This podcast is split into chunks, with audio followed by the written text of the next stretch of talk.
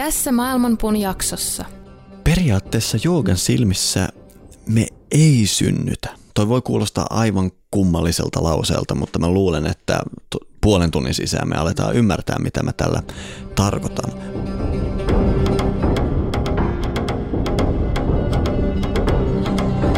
Maailmanpuun juuret ovat ylhäällä ja lehvästö alhaalla. Sen oksat levittäytyvät kaikkialle luonnonvoimien ravitessa niitä. Aistikohteet ovat sen versoja ja sen juuret levittäytyvät sitoen sielut niiden tekojen mukaisesti. Sen todellinen muoto ei ole näkyvissä tässä maailmassa, ei sen loppupää eikä alkupääkään.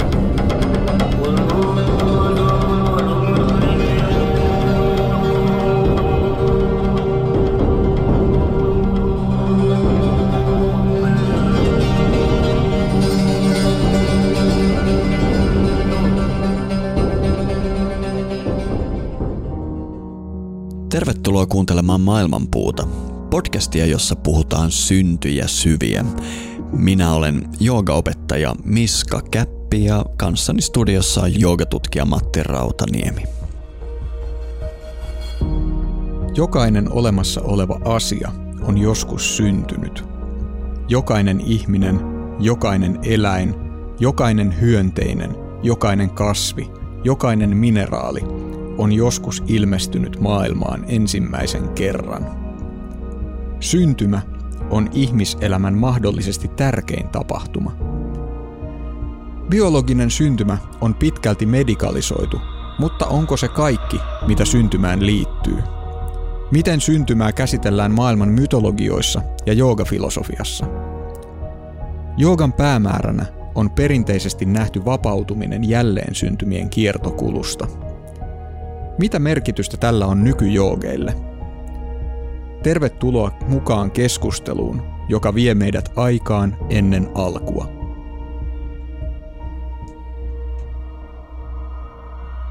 Hyvää lumista päivää, Matti. Hyvää päivää. Kun tuosta hangen läpi kahlasit tänne meidän studioon, niin kiinnitin huomiota, että kannoit jotain tiiliskiviä mukana. Mistä tässä oikein on kyse? Äh... Nyt on sellainen ilon päivä, että mä juuri aamulla ennen tänne tulemista kävin kustantajani luona hakemassa mun uuden kirjan, joka on eilen tullut painosta. Tänään on siis Tiedonjanoisen Joogin syntymäpäivä. Onnittelut sekä isälle että lapselle. Kiitos, kiitos. Joo, tää ki- uuden kirjan ilmestyminen, tää on nyt mun toinen kirja varsinaisesti, kolmas, jos lasketaan vähän eri tavalla. Ja täytyy sanoa, että kyllä se tälläkin kertaa jännitti. Ja se itse synnytysprosessi oli myös hyvin intensiivinen.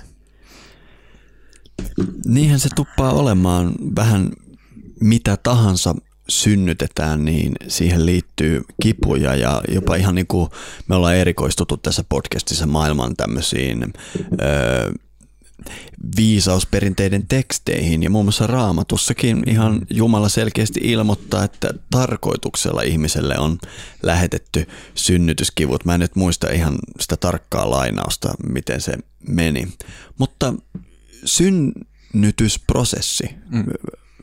on yleensä melko kivulias, mysteerimäinen ja muuta. Ja sullakin on ihan tästä ihmisen syntymästä ihan viimeaikaista kokemusta. Joo, todellakin tosiaan esikoispoikani syntyi syyskuussa. Ja tähän liittyy semmoinen hauska linkki tähän kirjan synnyttämiseen. Nimittäin ää, mä tosiaan kirjoitin tämän Tiedonjanoisen Joogin ää, viime kesän aikana. Tarkoitus oli, että, että tota, käsikirjoitus olisi ollut valmis elokuun lopussa. Ja, ja meidän vauvan sy- syntymän laskettu aika oli syyskuun alussa. No, ensin kävi niin, että kirja meni yliajalle. Eli tota, elokuun tu- lähestyessä loppua mä soitin mun kustantajalle ja pyysin lykkäystä deadlineille ainakin syyskuun loppuun. Ja sitten kun laskettu aika vauvan kohdalla tuli, niin sekään ei saapunut ajastuksen mukaisesti, vaan tota, se, hänkin antoi odottaa itseään. Ja nämä syyskuun viikot oli aika intensiivistä aikaa meidän perheessä, sillä, sillä tota, mun vaimo oli, oli viimeisillään ja erittäin viimeisillään raskaana. Hän, äh, tota, hän oli hyvin, hyvin tota, vaikea liikkua ja, ja muutenkin ei ollut mitenkään hirvittävän mukavat fiilikset.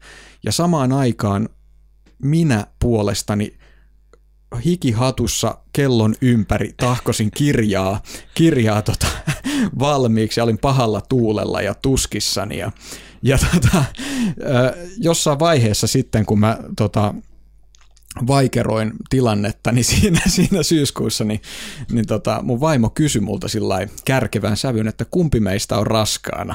Ja, ja tota, me tultiin siihen tulokseen, että meidän tila on hyvin samankaltainen, koska, koska myös tollainen kirjan synnyttäminen, vaikka se ei nyt ole ehkä ihan niin fyysinen prosessi kuin uuden ihmisen tuominen tähän maailmaan, niin se on myös sellainen kokonaisvaltainen tuskien taival, jossa on monenlaisia vaiheita.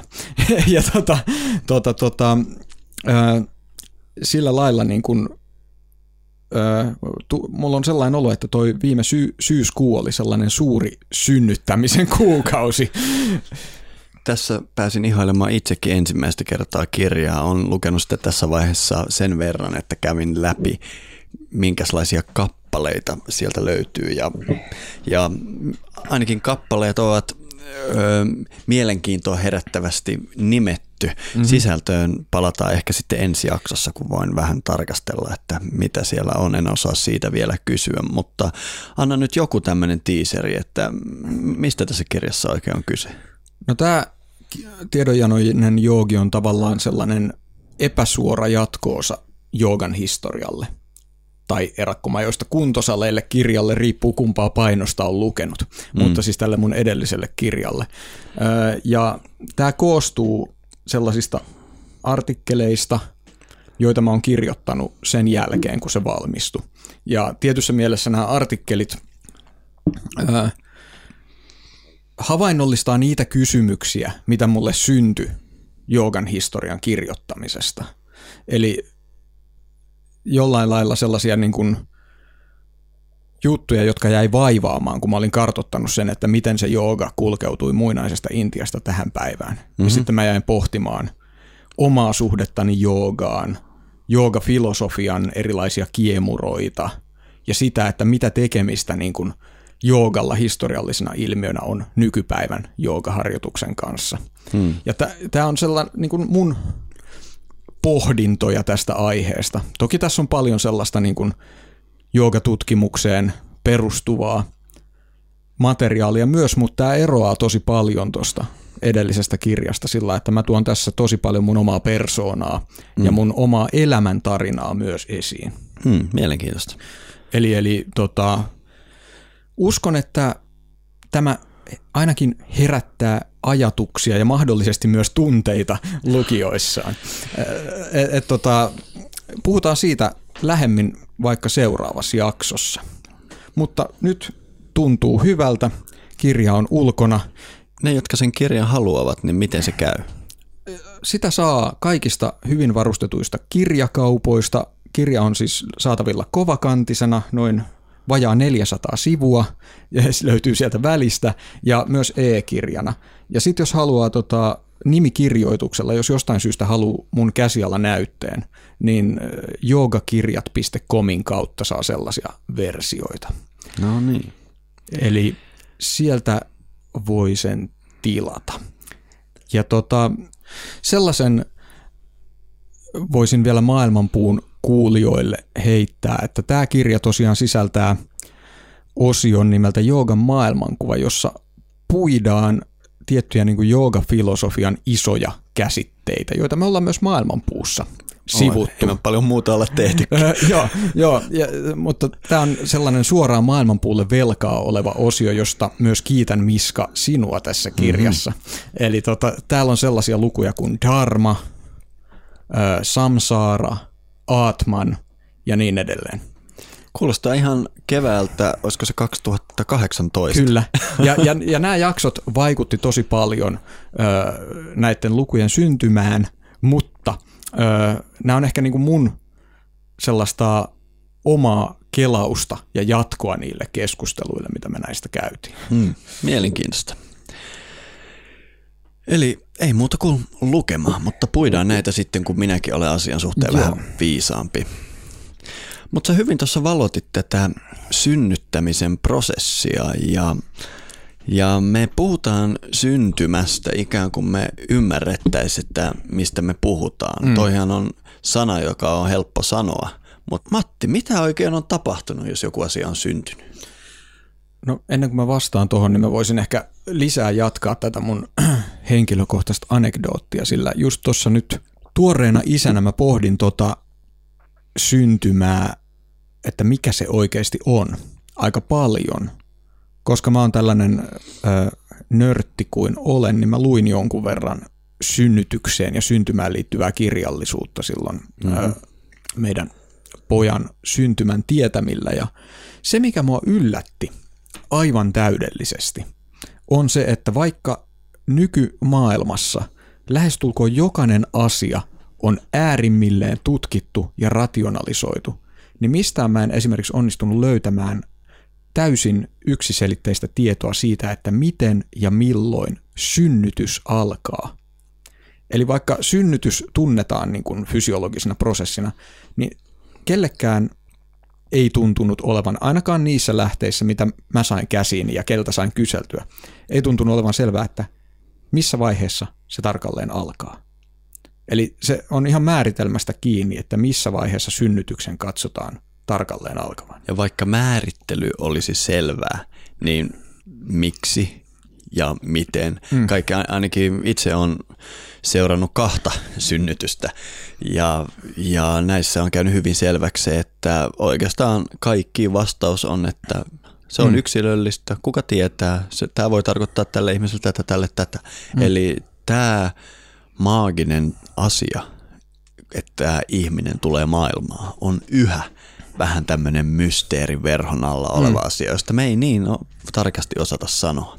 Ja, ja sitten vielä tähän lisäksi koko se, että koko se prosessi on vaikka siis toinen asia, minkä tämä tota, synnytyksessä mukana ole, oleva, oleminen passiivisena osapuolena mulle opetti, että lääketiede on aivan uskomaton ihmekapistus, joka pystyy ihmeellisiin suorituksiin.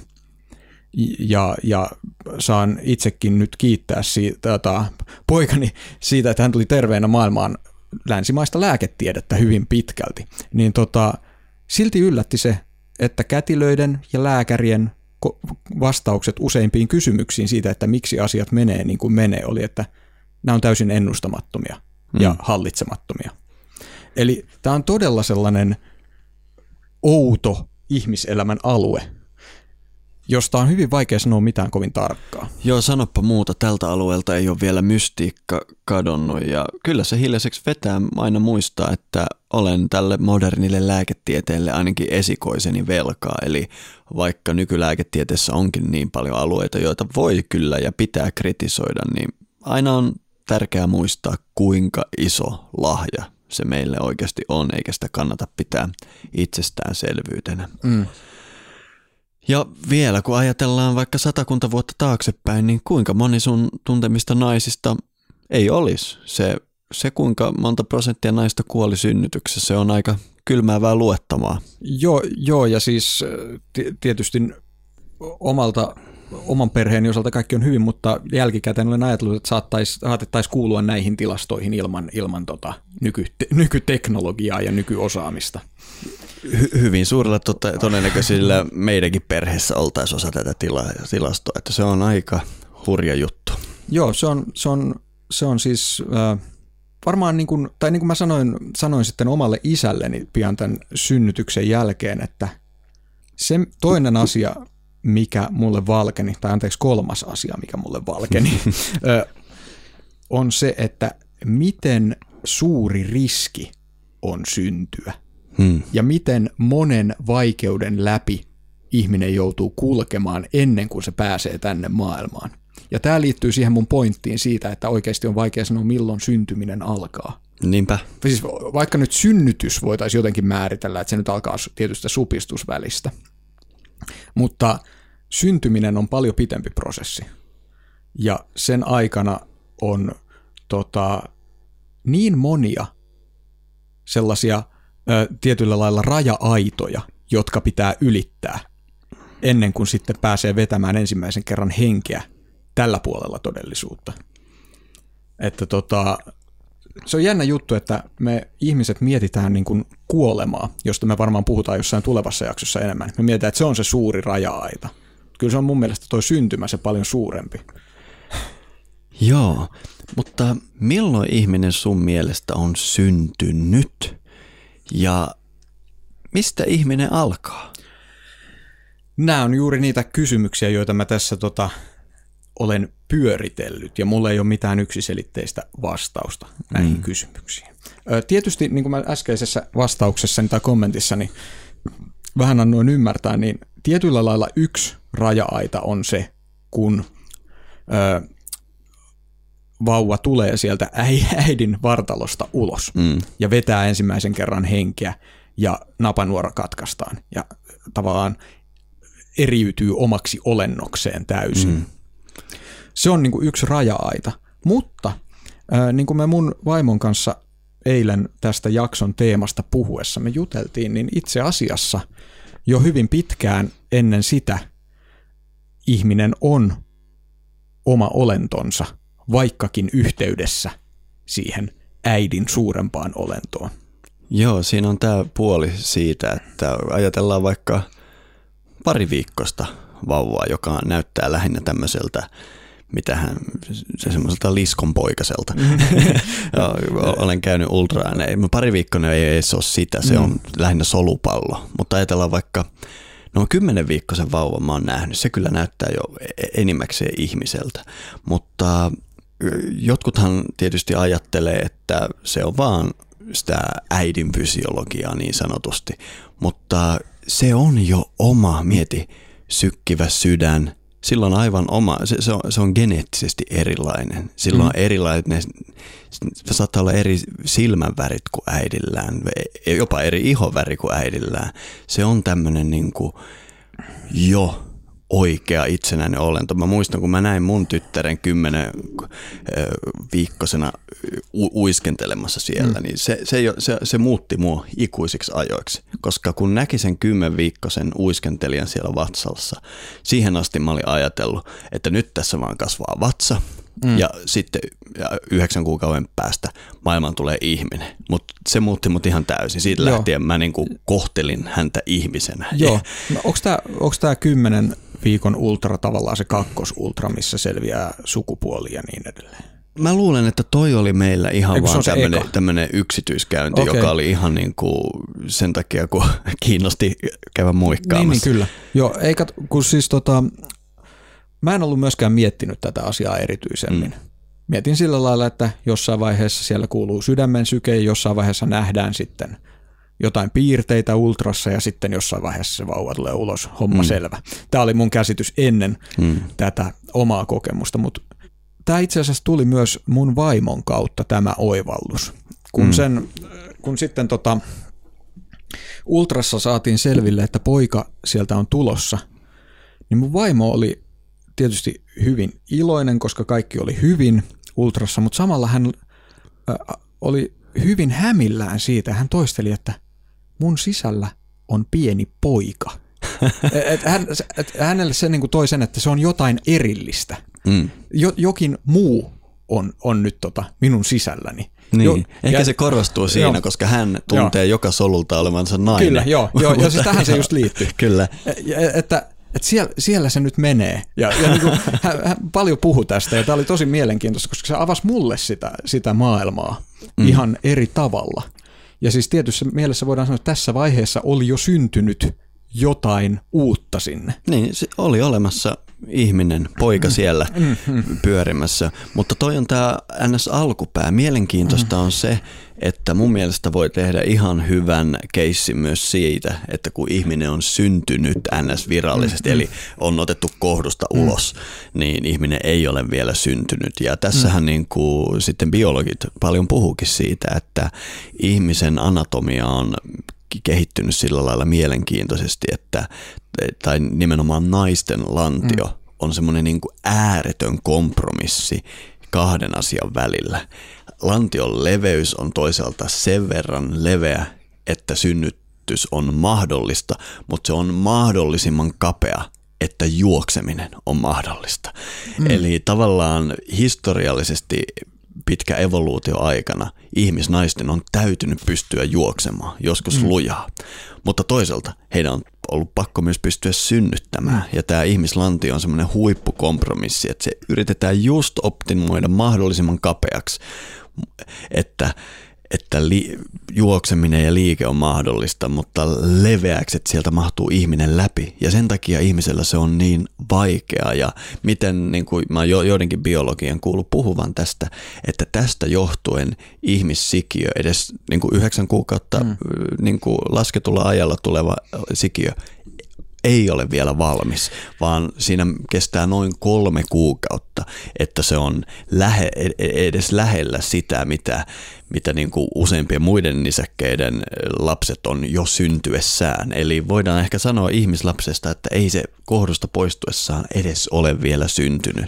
Ja, ja sä nyt oot seurannut tämmöistä pikkujantteria. Eikö se olekin näin, että vasta kolmen kuukauden jälkeen tuntuu, että siellä on joku kotona? No siis juurikin näin. Meillä juuri tuli tämä kolmen kuukauden rajapyykki vastaan. Ja siis tämä oli tosi hyvä pointti, että sä otit tämän niin kuin esiin, koska toinen asia juuri, mistä eilen vaimoni kanssa puhuttiin, on, ja minkä myös opin lukiessani synnytyksestä silloin syksyllä, että tämä niin sanottu laskettu aika, se keskimääräinen aika, jolloin ö, synnytys tapahtuu sitten, niin se on ihan oikeastaan sellainen niin kuin keskiarvo ja kompromissi. Hmm. Että käytännössähän tämä vauva on täysin kykenevä elämään täällä ulkotodellisuudessa jo kuukautta ennen sitä. Mm. Ja meilläkin se meni kaksi viikkoa yli siitä. Mm. Eli äh, ihmiset syntyy hyvin erilaisissa vaiheissa. Se ero niin kuin kahdeksan kuukautta kohdussa olleen ja melkein kymmenen kuukautta siellä olleen välillä, sehän on valtava. Mm. Ja, ja sitten juuri tota sen jälkeiset kuukaudet niin on, on sellaista, että mun se olo on, että siinä on ainakin toinen jalka, ellei jopa vähän enemmän jossain muussa todellisuudessa mm-hmm. kuin täällä. Ja nyt juuri kun tota kolme kuukautta on tullut täyteen, niin tämä tällainen outo, ö, mystinen tuonpuoleisuus on kyllä karissut lähes kokonaan me, meidän pojasta. Hän on mahtava, ö, hyvin aktiivinen ja todell, ulkoiseen todellisuuteen ö, kontaktia ottava ihminen nyt. Sitä mm. ennen meillä oli kotona jotain muuta. Tiedät varmaan, mistä puhut. Tiedän täsmälleen, mistä puhut. Ja se on just se, että ihmisen tämän lantion takia me tullaan vaan tähän maailmaan aivan keskeneräisinä mm. rääpäleinä. Siis eihän ihminen oikeasti, kun se syntyy, sanoit, että pystyy selviämään ulkomaailmassa. Mutta ihminen ei pysty selviämään ulkomaailmassa. Esim. joku, kun hirvi synnyttää vasan, mm. niin se vasa syntyy ja lähtee juoksemaan ja tekee juttuja. Mm, mm. Eli, eli, eli me ihmislapsia on niin avuton, että se ei pysty tekemään yhtään mitään, imemään. Joo, joo, ei, ja siis, ei aina edes sitä. Ei, mutta siis tarkoitin, että just tällainen äh, niin kuin lievästi ennen aikaa, ennen niin, aikana siis vauva on siis elinkelpoinen tässä ulkoistodellisuudessa. Ei tarvita teknologiaa. Te- teknologiaa avuksi. Kyllä, täsmälleen. Et, et, tota, mutta tota, niin, eli siis mun mielestä kaikki tämä tietyllä lailla asettaa sen niin kuin syntymän objektiivisuuden hyvin kyseenalaiseksi, mm. koska ihmiset syntyy hyvin erilaisissa vaiheissa omassa kehityksessään. Ja, mm. ja tosiaan niin kuin sanoit, ensimmäiset kolme kuukautta ainakin ollaan, ei oikein olla vielä syn, synnytty. Ja mä näin nyt elämää jonkun aikaa eläneenä, voisin sanoa, että ei se välttämättä ihan siinä ensimmäisen elinvuoden aikanakaan lopu. Mä mietin nimittäin sitä eilen, kun mä pohdin tämän jakson aihetta, että ihmisen, ihminenhän jatkaa sellaista niin kuin kasvua, tietynlaista lineaarista kehitystä kaksikymmentäyksi ikävuoteen asti keskimäärin. Mm. Mutta millä mittarilla tämä siis kehitys? Biologisesti solujen uusiutumisen kannalta. Aivan. Ja sitten tulee muutaman vuoden jakso, jolloin ikään kuin ollaan pysähdyksissä. Mm. Ja sitten vähän ennen kolme, noin kaksikymmentäviisi jälkeen muistaakseni, alkaa vanheneminen. Kyllä.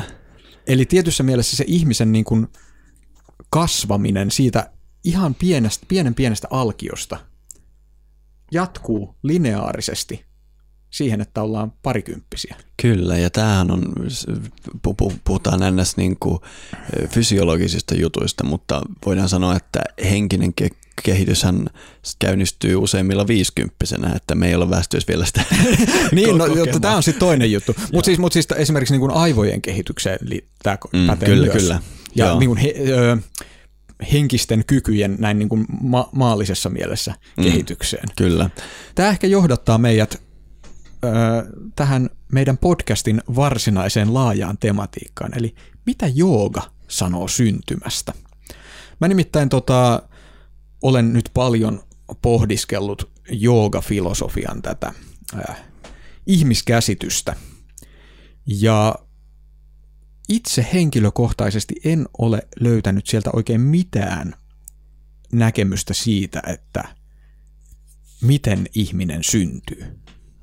Mä yhdyn tähän sun huomioon ja mä en myöskään oikeastaan löydä minkäänlaista, se, se mitä mä joogatekstejä tunnen, niin mä en muista oikein niin kuin minkäänlaista ö, kohtaa mistään tekstistä, mikä käsittelisi syntymää niin kuin se meidän kulttuurissa tunnetaan, ja tämä mun mielestä alleviivaa tätä niin erilaista maailmankuvaa, mikä joogasta löytyy, eli periaatteessa joogan silmissä me ei synnytä. Toi voi kuulostaa aivan kummalliselta lauseelta, mutta mä luulen, että puolen tunnin sisään me aletaan ymmärtää, mitä mä tällä tarkoitan. Mutta öö, kuitenkin kun me ajatellaan syntymää, niin mä väitän, että me tarkoitetaan sille sitä, että se mieli tai tietoisuus on syntynyt. Tavallaan meillä on semmoinen mielikuva siitä, että tämä, kuka minä nyt olen, tämmöinen olento, joka tässä puhuu, oli joskus aika, kun tätä ei ollut. Mm. Ja jostain alkoi tämä tietoisuus, joka nyt kutsuu itseään Miskaksi ja puhuu tämmöisessä podcastissa. Mutta tämähän on tämmöinen, voisi sanoa, että meidän kulttuurin merkittävin ongelma. Tiede ihan avosylin myöntää, että se suuri mysteeri, mihin tiede ei ole löytänyt edes yritystä vastata, on, että missä tietoisuus alkaa. Mm. Tähän tunnetaan yleisesti neurotieteissä ja ihan filosofiassakin ö, ongelmana nimeltä tietoisuuden kova pähkinä. Kyllä. Että, koska meillä on yleisesti sellainen käsitys, että aivot synnyttää tietoisuuden, ja me ei oikein osata sanoa, että mikä kuinka paljon tämmöistä sähköistä toimintaa aivoissa riittää tietoisuuden syntymiseen, että missä kohtaa ne valot oikeasti syttyy, syttyy sinne. Ja tavallaan tämähän on se ongelma, että jos ei me osata sanoa, milloin se meidän persoona, se tietoisuus syntyy, niin me ollaan täysin avuttomia tänne syntymäaiheen äärellä. Esimerkiksi jos otetaan nyt tällainen länsimaisen luonnontieteen näkemys, niin, ja esimerkiksi tämä meidän ensi viikolla neljä kuukautta täyttävä vauva, niin onko niin, että hän on syntynyt tällaisena tiedottomana biologisena organismina, ja nyt, kuten sä sanoit, että valot alkaa olemaan päällä kolmen kuukauden jälkeen, nyt se tietoisuus on syttynyt, mm. vai onko syttyykö se sitten, kun hän alkaa vierastamaan, kun hän ymmärtää olevansa erillinen olento? Tää, vai niin kun, vai hän, syttyykö se puolentoista vuoden päästä, kun hän tietää itse olevansa, koska mm. nythän me ollaan varmoja, että siellä on valot päällä, mm. mutta me voidaan myös olla varmoja siitä, että hän ei vielä itse tiedä olevansa olemassa.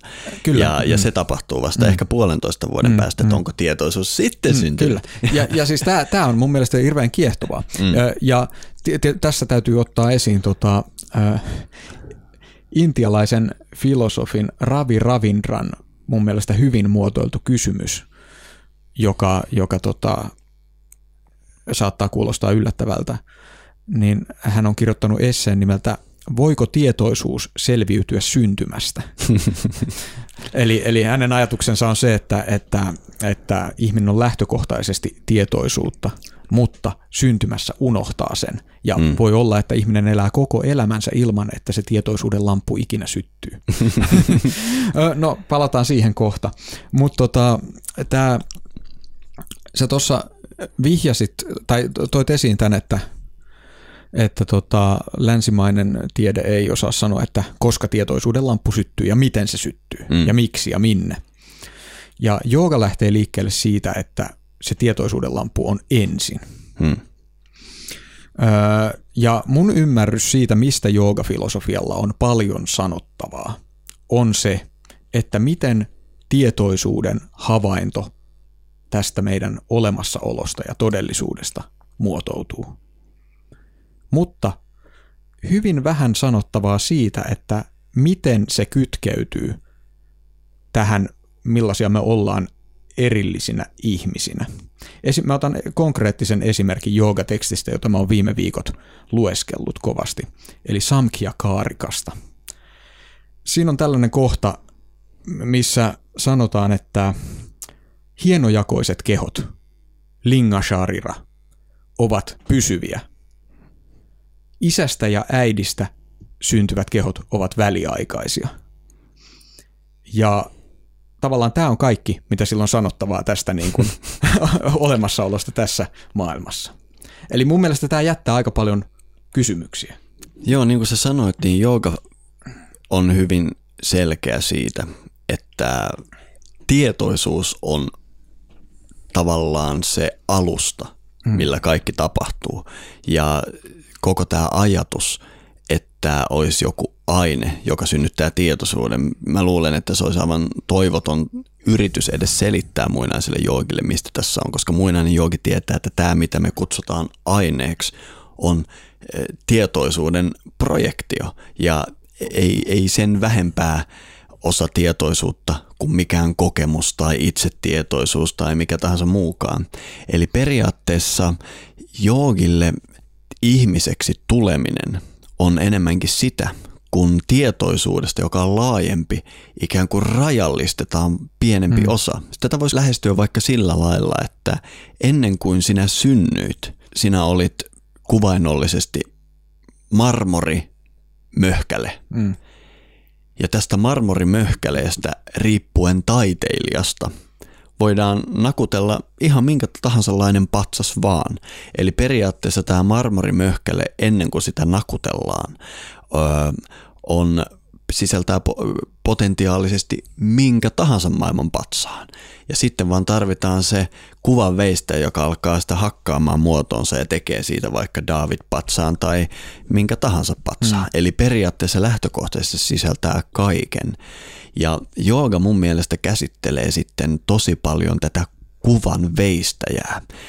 Ja se kuvan veistäjä on ikään kuin, miten mä sanoisin, puhutaan se ensin niin kuin tämmöiseen tosi Öö, raffiin meidän ajan kieleen. Sanotaanko, että tällä öö, kosmisella tietoisuudella on biiffiä itsensä kanssa ja se päättää veistää siitä marmorimöhkäleestä kuvan, joka käsittelee tätä biiffiä ja sitä kautta sinä olet täällä. Eli se tarkoittaa, että joogafilosofian silmissä esimerkiksi syntyminen ihmiseksi ei tarkoita, että alussa ei ollut mitään ja sitten mm. syntyi tämmöinen Matti tai Miska, mm. vaan se tarkoittaa, että jotain poistettiin. Eli tavallaan sitä marmorimöhkeleestä mm. piti ottaa pois jotain, että tuloksena oli Miska tai Matti ja siitä otettiin pois se, mikä oli sen kuvanveistäjän visio. Mm. Ja se kuvanveistäjän visio liittyy siihen, että se kuvanveistäjä yrittää käsitellä jotain asiaa. Tavallaan taidehan, mm. niinhän mekin, Joo. ihan ihmisetkin taiteen avulla esimerkiksi työstetään oman mielemme sopukoita. Eli joogan silmin syntyminen on jonkin poistamista, ei lisäämistä, mitä on tietysti vaikea sovittaa moderniin materialismin logiikkaan. Tästähän saa irti vaikka miten paljon. Mä tykkäsin tuosta kuvanveistä ja vertauksesta ja siitä, miten, miten tällainen hahmoton marmorimöhkäle sitten saa erilaisia muotoja, erilaisia persoonallisuuksia. Öö, tässä tietysti herää se kysymys, että kuka on tarkalleen tämä kuvanveistäjä. Ja toinen asia, mistä meidän varmaan täytyy nyt puhua, on se, että kun me puhutaan joogan tapauksessa syntymästä, niin meidän on ihan pakko puhua myös karmasta. Eli sikäli kun mä ymmärrän asian, niin karma on se taltta, joka muovaa meidät sellaisiksi kuin me ollaan. Sanoisit, että tämä on oikeansuuntainen tulkinta asiasta? Tämä tuli vähän äkkiä. Ö, taltta. Mä voin tarkentaa myös. Anna, anna palaa. Eli mä saan ainakin miettimisaikaa. Sikäli kun, sikäli kun mä tota ymmärrän, ymmärrän, miten joogafilosofia selittää sen, että miksi ö, tietoisuus ottaa useita eri muotoja, tai miksi ihmiset ovat erilaisia, jos sanotaan näin yksinkertaisemmin, on se, että, että tota, karma on semmoinen voima, joka äm, määrittää meidän elämän olosuhteet. Mm. Ö, karma siis, niin kuin maailmanpuun karmajaksosta ehkä muistetaan, niin on lienee parasta määritellä tällaiseksi vuorovaikutuksen verkoksi, joka, joka tietyllä lailla ö, rajoittaa, rajoittaa olemassaolon tietynlaiseksi. Ja tota, sen takia mä sanoisin, että karma on se väline, joka veistää meidät sellaisiksi kuin me ollaan. Ihan siis, jos mennään Patanjalin joogafilosofiaan, siellä on tämä karmasaja, eli tällainen karman yhteisvaikutus, joka mm. aikaansaa mm. purushan jälleen syntymän ihmiseksi. Kyllä. Ja se määrittää syntymän, eli mihin muotoon synnytään, elinajan, eli kuinka kauan tässä muodossa ollaan, ja kokemuksen, eli mm. millaisia kokemuksia kohdataan. Eli tällä perusteella mä sanon, että karma on se, joka meidät nakuttelee erilleen siitä möhkäleestä. Joo, mä, mä, mä sain tuossa vähän jo selkeytettyä tätä itsellenikin. Mä vähän vierastin sitä sun ensimmäistä taltta-juttua, mm. koska mä itse näen sen sillä lailla, että ajatellaanpa joku taiteilija, mm. jolla on aivan pakottava tarve. Mä tiedän taiteilijoilla, tai jolla on vaan pakottava tarve saada se runo ulos mm. sisältään. Ja se on, kuka tietää miksi se on, mutta kun se on kirjoitettu, niin tulee rauha. Mm. Eli tavallaan mä sanoisin, että karma on tälle kuvanveistäjälle se ikään kuin pakottava tarve mm. luoda tämä taideteos nimeltä Matti tai mm, joku. Mm. Ja, ja, ja se syy siihen on nimenomaan ikään kuin käsitellä jo, jotain asiaa. Mm. Mä, mä ehkä kutsuisin, että karma on se pakottava tarve, mutta siinä mielessä mä oon samaa mieltä ton nakuttamisen ja taltan kanssa sun kanssa, että, että karmahan tarkoittaa kirjaimellisesti toimintaa. Mm. Eli se on tavallaan se, sa- samanaikaisesti se, mikä pakottaa kuvanveistäjän toimimaan ja se toiminta itsessään. Eli tätä kautta mä pystyn olemaan sun kanssa samaa mieltä. Ja se nimenomaan määrittelee tietysti samaan tapaan kuin sen taiteilijan ikään kuin se pakottava tarve ja visio määrittelee sen, millaisen runon hän tuottaa. Niin samalla lailla tämä ikään kuin kosmisen mielen pakottava tarve pakottaa hänet toimimaan ja sinä olet se toiminta. Eli karma Joo. saa ikään kuin lihan tässä ja sen takia sinun syntymäolosuhteet ovat mitä ovat ja sinun elämä on mitä se on, koska mm. se on se ikään kuin se kuvanveistäjän visio. Joo, okay, sä, oot, sä oot ehkä oikeassa tässä, koska karma, karmahan on se, mitä tämä olemassaolo tietyssä mielessä on. Mm, kyllä. Tämä on jatkuvaa toimintaa. Kyllä. Tämä on se karman verkko. Juuri näin. Eli siinä mielessä tämä talttametafora oli vähän ohimaalin. Et voisiko sitten sanoa, että nämä syntymä, eli chati ja, ja tota, elinaika, eli oliko se ajus sanskritiksi, ja sitten tota, ö, kokemus, eli bhoga, nämä on ne, jotka sitä nakuttaa sitä. Niin. Muotoa. Ja voidaan sanoa, että ne on sen... Ne on kolmenlaisia iskuja no siihen sen... marmorin pintaan. Niin, niin mä itse mm. enemmänkin ajattelin, että mm. ne on se, että kuinka korkean patsaan mm. teet, kuinka syvän patsaan, Joo. kuinka leveän patsaan. Eli, eli ne on tavallaan ne attribuutit, jotka määrittelee sitä visiota. Joo, Joo siis tämä on mun mielestä hyvä tapa tarkastella mm. tätä. Ö, mietin, että pitäisikö meidän selventää meidän kuulijoille näitä kolmea asiaa jollain lailla. No pitäisi tietysti. Mistä sä lähtisit? Koska, koska toi, aloitetaan vaikka chatista. Joko. Mulle pitkään chati oli tuttu oikeastaan vaan tämmöisenä kastilaitoksen niin kuin terminä. Joo, siis kun meidän jakson nimi on syntymä, niin tarkalleen se termi, jota joogafilosofia käyttää syntymästä, on chati. Mm. Ja se tarkoittaa syntymää. Ja kastilaitoksen yhteydessä ää, se viittaa siis siihen, että jokainen ihminen syntyy tiettyyn asemaan. Mm. Chati on siis kastilaitoksen se osa, äh, kastilaitos muodostuu kahdesta osasta, chati ja varna. Mm. Ja varna liittyy taipumuksiin, karkeasti mm. sanottuna, ja chati liittyy syntyperään. Eli se on se, mikä liittää ihmisen tietyn sosiaalisen ryhmän, heimon, äh, perimyslinjan ja niin edelleen osaksi. Kyllä. Ja tämä on siis se sosiaalisen tason merkitys chatille. Niin, ehkä mulle tulisi äkkiseltään mieleen, tyrmää ihmeessä väittämäni, jos, niin mä sanoisin ehkä, että varna on sääty ja chati suku. Joo, siis ihan täsmälleen näin. Joo. Tämä on kaikkein helpoin tapa mun mielestä Joo. määritellä sitä. Totta kai näiden kahden käsitteen väliset yhteydet on semmoinen soppa, että pirukaan ei ota siitä selvää, Ö, mutta tota, tota, tota, karkeasti, jos me halutaan ymmärtää ulkopuolelta asiaa, niin näin se menee. Ö, mutta tota, sitten joogafilosofian käsitteenä chati liittyy siihen, että mihin laajemmin siihen, että mihin olomuotoon ihminen syntyy. Eli tähän jälleen syntymä oppiin, jota ei voi oikeastaan joogafilosofiasta irrottaa, me varmaan joudutaan sitäkin tässä jaksossa vielä vähän perkaamaan lisää, mm-hmm. niin liittyy se, että ihmisen karma, eli tämä äh, hänen asemansa vuorovaikutussuhteiden verkossa määrää sen, että mihin asemaan hän syntyy. Ja hän voi syntyä mun käsittääkseni perinteisen käsityksen mukaan joko ihmiseksi, kuten meille on käynyt, tai sitten hän voi syntyä ihmisen alapuolelle, eli eläimeksi, tai hän voi syntyä ihmisen yläpuolelle, eli jumalaksi. Sitä mä en tiedä, voiko ihminen syntyä kasviksi, mutta tota, siis niin kun, jos puhutaan intialaisista olemassa olleista käsityksistä tästä asiasta.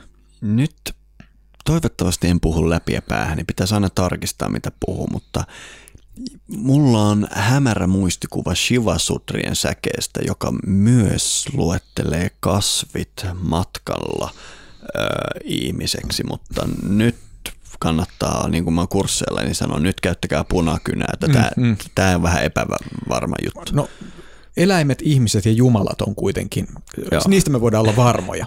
Eli se, minkälaisia... Ö, ominaisuuksiaan ihminen on käyttänyt elämässä, tämä on se karkea malli, mm. niin sellaiseen maailmaan hän syntyy. Mm. Eli nämä, nämä kolme olomuotoa vastaa kolmea maailmaa, ja johonkin niistä päädytään. Ja sitten siellä vielä yksityiskohdat määriytyy sitten tekojen mukaan. Eli tämä on chati pähkinänkuoressa.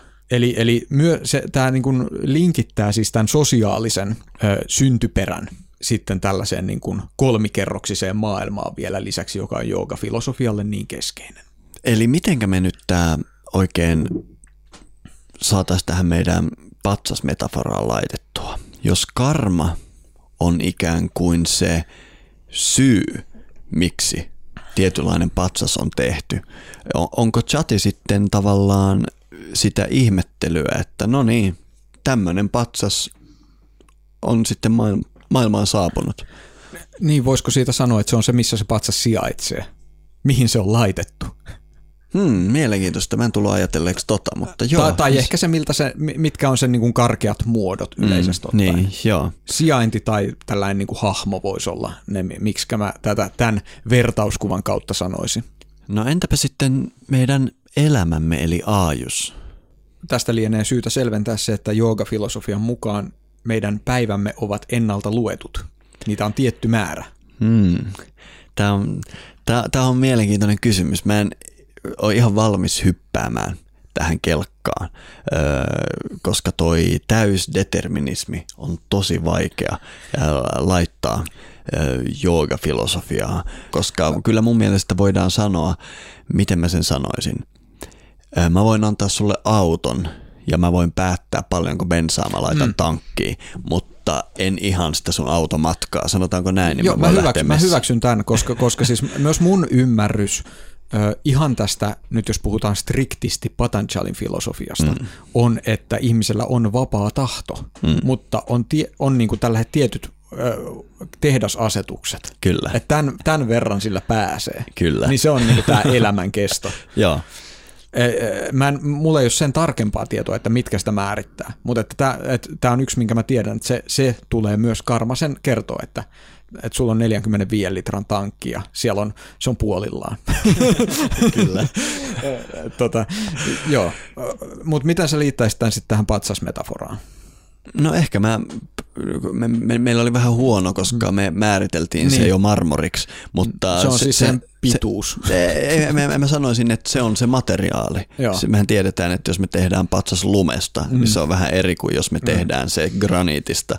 Että jokainen patsas öö, katoaa joskus. Mm, mm, joo. Itse asiassa jossain, mä oon ymmärtänyt, jossain hattajooga-teksteissä puhutaan, että ihmisellä on tietty määrä hengenvetoja tankissaan. Ja kun, jos hän säätelee hengitystään, hän voi venyttää tai lyhentää omaa elämänsä, elämänsä pituutta. Niin, voisikohan me, voitaisiko me ymmärtää tämä tämmöisenä häkkinä, että, mm. että tavallaan, että jos sulle on annettu vain kaksikymmentä litraa bensaa, mm. niin sä voit modifioida auton moottoria niin, että se käyttää puolet vähemmän. Niin, tai ajaa energiaa, tai ajaa tota, taloudellisesti. Niin, kyllä. tota, mutta mennään sitten tähän viimeiseen, eli bhogaan. Mm. Eli kokemukseen. Bhoga on semmoinen käsite, josta mä oon jostain syystä repinyt iloa tosi paljon viime mm. aikoina.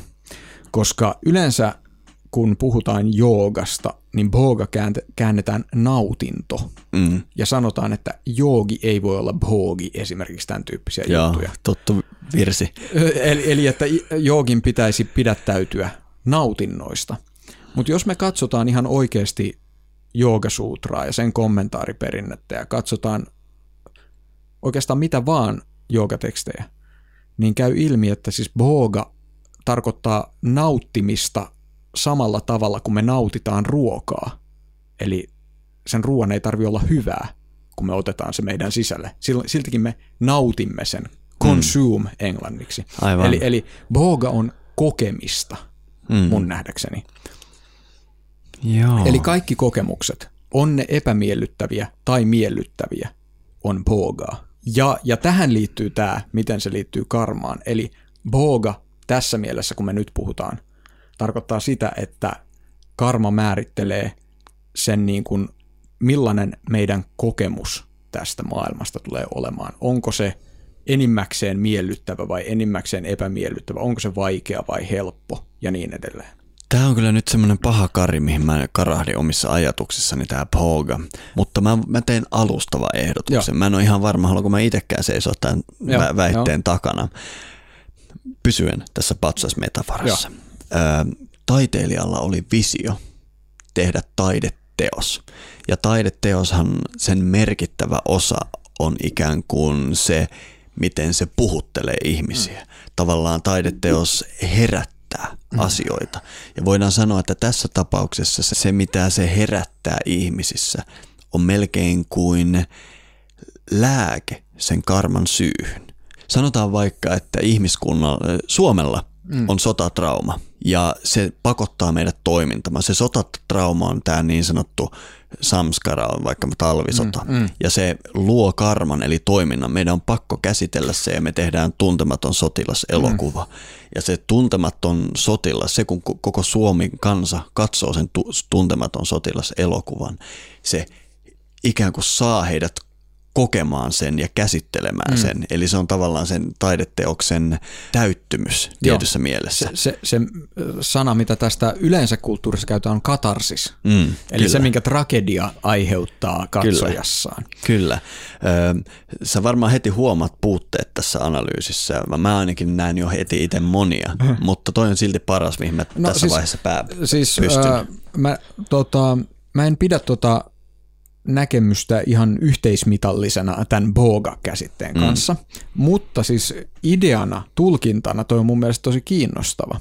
Mä luulen, että tietyllä lailla tämä voidaan nyt sellaisen niin kuin havainnollisuuden nimissä palauttaa siihen veistoksen merkitykseen. Mm. Tavallaan se, siihen, että koska jos nyt mennään, mennään tällaiseen niin kuin taide, taideanalyysiin tässä, niin mun näkemys hyvästä taiteesta on se, että se ei koskaan palaudu mihinkään yhteen tulkintaan tai yhteen asiaan, nimenomaan, vaan se avautuu moneen suuntaan. Siinä on lukemattomia kerroksia. Se voi olla miellyttävä, epämiellyttävä,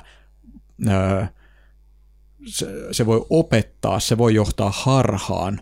Se voi Kyllä, olla kaikkea ja, tätä yhtä ja aikaa. Varsinkin taiteilija ei todellakaan välttämättä ymmärrä omaa taideteostaan. Joo, ja jos me mietitään ihmiselämää, siis ihmiselämää siinä mielessä, että mikä on meidän kokemus elämästämme, kun me ollaan täällä joitakin vuosikymmeniä oltu, mm. niin eihän siitä voi sanoa, että se on kolmekymmentä prosenttia nautintoa, neljäkymmentäviisi prosenttia kärsimystä ja, ja tota, sain viisitoista prosenttia en osaa sanoa. Mm. Eli tarkoitan sitä, että siinä mielessä niin kuin tämän voisi liittää, että siis booga kokemuksena, kokemus on aina moni, moniselitteistä ja Joo. moniulotteista. Kiitos Matti, sä sait ton metaforan toimimaan. en en me takuuseen tästä. Ei, mutta n- siis, nyt siis... mä voin mennä, koska vihdoin, koska mä olin tosi skeptinen tolle siinä vaiheessa, kun mä puhuin sen, mutta nyt kun me ymmärrettiin, että taiteilija itsekään ei ihan ymmärrä, siis mm. sitä omaa visiotaan. Se saattaa avautua taiteilijalle itsellekin myöhemmin ja jollakin toisella aivan eri tavalla. Mm. Eli se booga on tavallaan se puhdas kokemus. Sen, pu, pu, niin, mä ajattelin sanoa, että se puhdas, mitä se taideteos herättää. Mm. Ja sitten me voidaan alkaa vääntämään siitä, että mitä se on. Mutta se kokemus, t- tällä lailla me saadaan booga kauniisti tähän metaforaan. Joo, hyvää työtä, Matti. Hy- hyvää työtä, Miska, koska siis mun mielestä tämä sun tapa rinnastaa se tähän taiteilijajuttuun mm. ö, oli sikäli hyödyllistä. Et kun mä lähdin liikkeelle siitä, että booga sanotaan yleensä nautinto, mutta mm. se voi olla myös kärsimys. Mm. Ja näähän on ne termit, jolla kun jooga filosofian tekstejä ja niiden kommentaareja luetaan, ne operoi. Mm. Mutta onko nämä kaksi vastapuolia välttämättä hirvittävän hyödylliset ö, kuvaamaan kokemusta tästä elämästä, just johon näin. Me on synnytty? Et, et sillain, niin, niin kuin siis mä just sanoin, että voiko esimerkiksi määritellä, että kuinka monta prosenttia oli nautintoa ja kuinka monta prosenttia kärsimystä? Niin, ja esimerkiksi ihminen, joka tykkää kauhuelokuvista, mm. voisi olettaa, että se on nautinnollinen kokemus hänelle mm. katsoa kauhuelokuva, mutta tavallaan kun sä katsot kauhuelokuvan, se on kärsimystä. Ni- eli eli niin kuin, miten sä sanot kärsimys vai nautinto vaikka tässä, koska me inspiroidutaan kauhuelokuvissa siitä kauhusta, mitä se saa meidät kokemaan mm. ja koetaan sen merkityksellisenä. Eli mun mielestä sä osut ihan naulan kantaa, että tämä nautinto ja kärsimys, ne ei ole niin selkeitä juttuja. Niin onko sinun elämäsi kauhuelokuva vai romanttinen komedia? Niin, vai jotain, jotain mo, vähän molemmista. tuota, Mutta mut sitten niin kun tietysti voidaan miettiä, että nautintoa on se, mitä kohti me halutaan mennä, mitä me halutaan lisää. Niin toi on hyvä pointti, että vaikka just sanoinkin, että nautinto ja kärsimys on vaikea määritellä, niin Patanjali mun mielestä kuitenkin käyttää määrittelyssään, että nautinto on sitä, mitä kohti me halutaan mennä ja kärsimys on sitä, mistä me halutaan pois. Eli tuossa ei siinä mielessä pitäisi olla mitään epäselvää. Toisaalta mulle tulee nyt tässä mieleen se, että jos me takerrutaan niin kuin tollaiseen määritelmään nautinnosta ja kärsimyksestä ja kokemuksesta tavallaan tuollaisena binäärisenä juttuna, niin se tekee meidän elämästä ehkä vähän vaikeaa, koska silloin me ajatellaan, että meidän pitää välttää asioita, jotka on epämiellyttäviä ja tavoitella asioita, jotka on miellyttäviä. Mä itse elämässä olen enemmän kallistunut tällaiseen äh, asenteeseen, että me ei oikeastaan voida valita sitä meidän kokemusta, mm. vaan me saadaan joka päivä tietynlainen annos elämän kokemusta ja me voidaan joko kieltäytyä siitä siltä osin, kun se ei meitä miellytä ja ottaa vastaan se, mistä me tykätään, tai me voidaan sanoa kaikelle kyllä. Mm. Eli me voidaan niin kuin mennä kohti mitä tahansa elämä tarjoaa, mennä kohti koko sitä kokonaisuutta. Mm.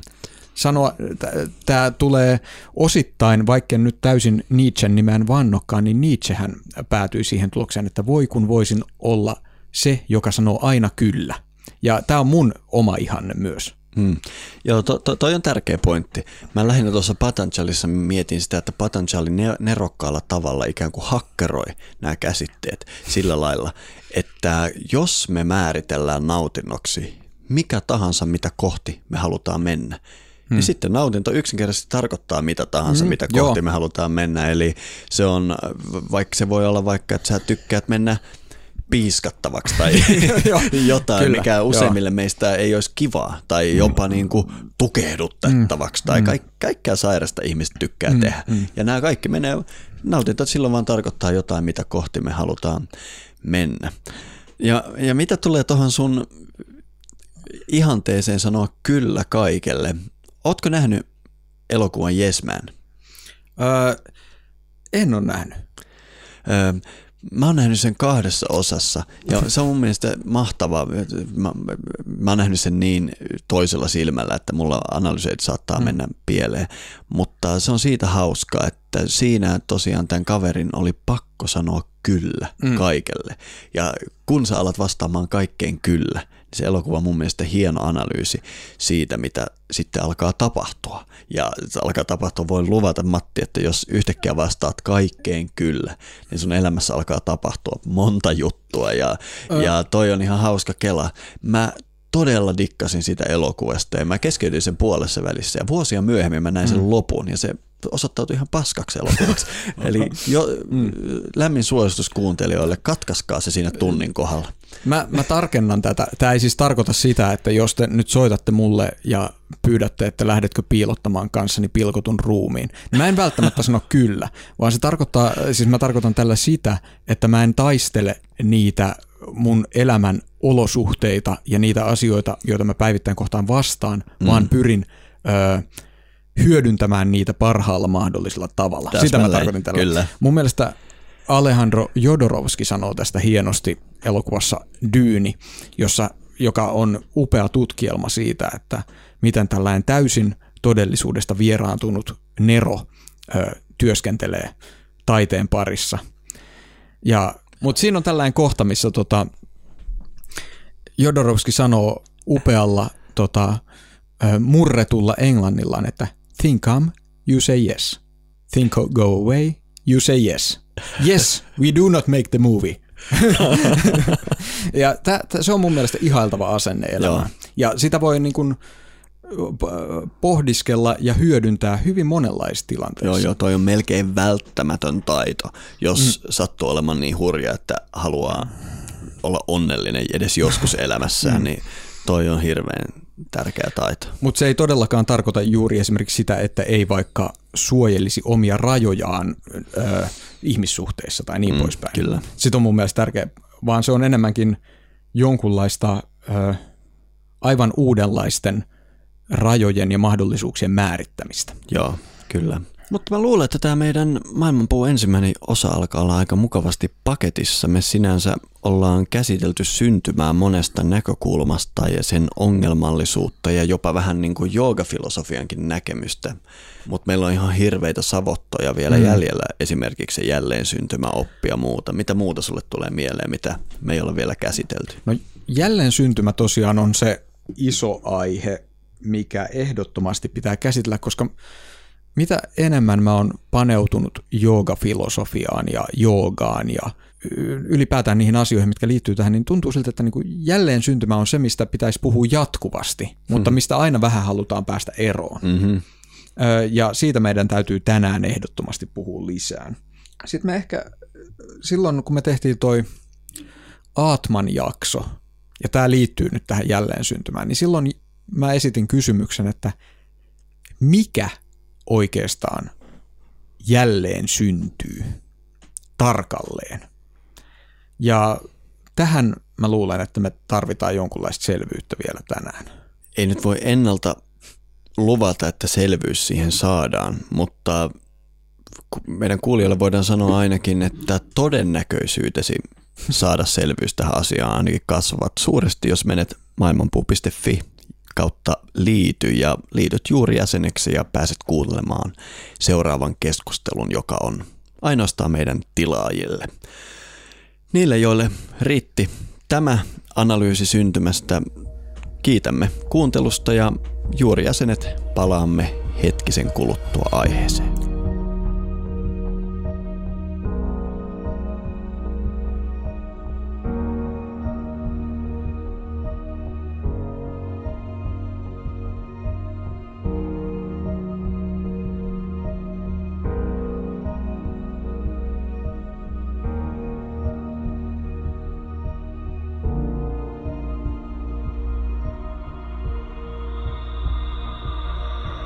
Thank you.